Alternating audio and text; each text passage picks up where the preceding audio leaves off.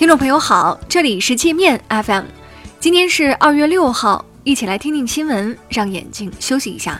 首先，我们来关注国内方面的消息。武汉将启动肺炎疫情全面排查，国务院副总理孙春兰要求武汉全力抓好源头防控，要不落一户、不漏一人，第一时间将四类人员送往隔离点和定点医院救治。以战时状态落实落细各项防控措施，绝不能当逃兵，否则将被钉在历史耻辱柱上。截至今天下午六点，全国新冠确诊患者治愈出院人数已超过一千二百人，其中湖北占了一半多。全国仅有新疆、西藏、港澳台五个地区尚无治愈病例，五地目前确诊患者共计八十一例。百度、网易财经、新浪官方微博“微天下”、腾讯谷雨实验室等网络平台及账号，因传播涉及新冠疫情不实信息等问题，被国家网信办通报。网信办将对新浪微博、腾讯、字节跳动等网络平台开展专项督导。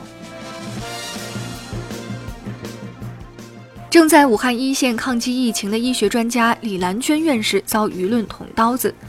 李兰娟推荐阿比朵尔和达卢纳韦两款药物后，一些自媒体和网络大 V 指控李兰娟利益输送，声称两款药物来自李兰娟儿子的公司，但公开资料显示，李兰娟儿子的公司并不涉及药品产销，两种药品均为进口药物，其中阿比朵尔是前苏联研发的抗病毒药物，进口自俄罗斯。北京连降大雪，部分地区积雪厚度超过十公分。北京地坛医院和朝阳医院传染病专家提醒公众，对降雪抑制病毒传播不要心存侥幸。新冠病毒会在什么天气条件下被杀死？目前认知仍不成熟。外出打雪仗可能会增加传播风险，不利于自我防护和疫情控制。国务院关税委决定，从本月十四号中午一点开始，对七百五十亿美元美国商品下调关税税率。去年九月一号起，加征百分之十和百分之五关税的商品税率均减半，其他对美加征关税措施继续按规定执行。云南大理市政府以紧急征用之名，将重庆和湖北黄石等地从东南亚采购的五百多箱口罩截留，被舆论痛批拦路抢劫。云南省政府通报批评大理做法伤害兄弟省市感情，要求立即返还物资。大理随后道歉，称将吸取教训，杜绝再次发生类似情况。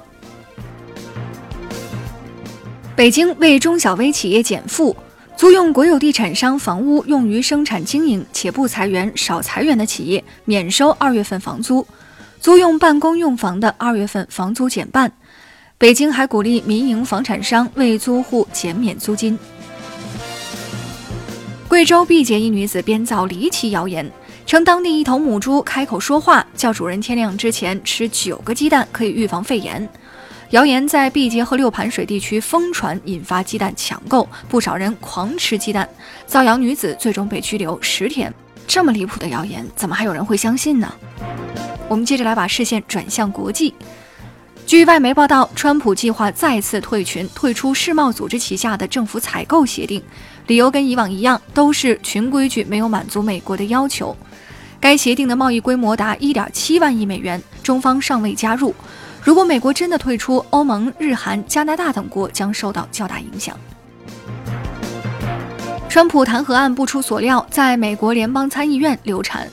在参议院投票中，共和党分别以四票和六票的微弱优势战胜民主党，否决了民主党提出的两项弹劾条款，判决川普无罪，罢免案落幕。川普发推暗示他要再干二十八年，干到一百零二岁。针对一些西方国家和媒体利用新冠疫情妖魔化中国和中国人的做法，西班牙首相批评说：“没有人是病毒，排外主义才是真正的病毒。”新西兰人权委员会也批评这种做法是可耻的种族主义。法国对渗透到警察系统内部的宗教极端主义者进行大清洗，一百零六名同情宗教仇杀的警察被查处。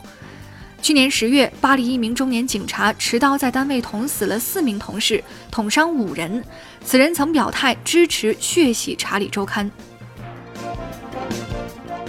土耳其廉价航空飞马航空一架载有一百八十三人的波音客机在伊斯坦布尔降落时冲出跑道，断成三截，造成三人死亡，一百七十九人受伤。该公司客机曾多次发生出轨事件，其中一架飞机差点冲进了海里。印尼巴厘岛爆发非洲猪瘟，已有八百多头猪病死。当地官方说，猪瘟爆发的原因是农户疏忽，用未经处理的腐烂废料和宾馆剩饭喂猪。那好了，以上就是今天节目的全部内容了，感谢您的收听。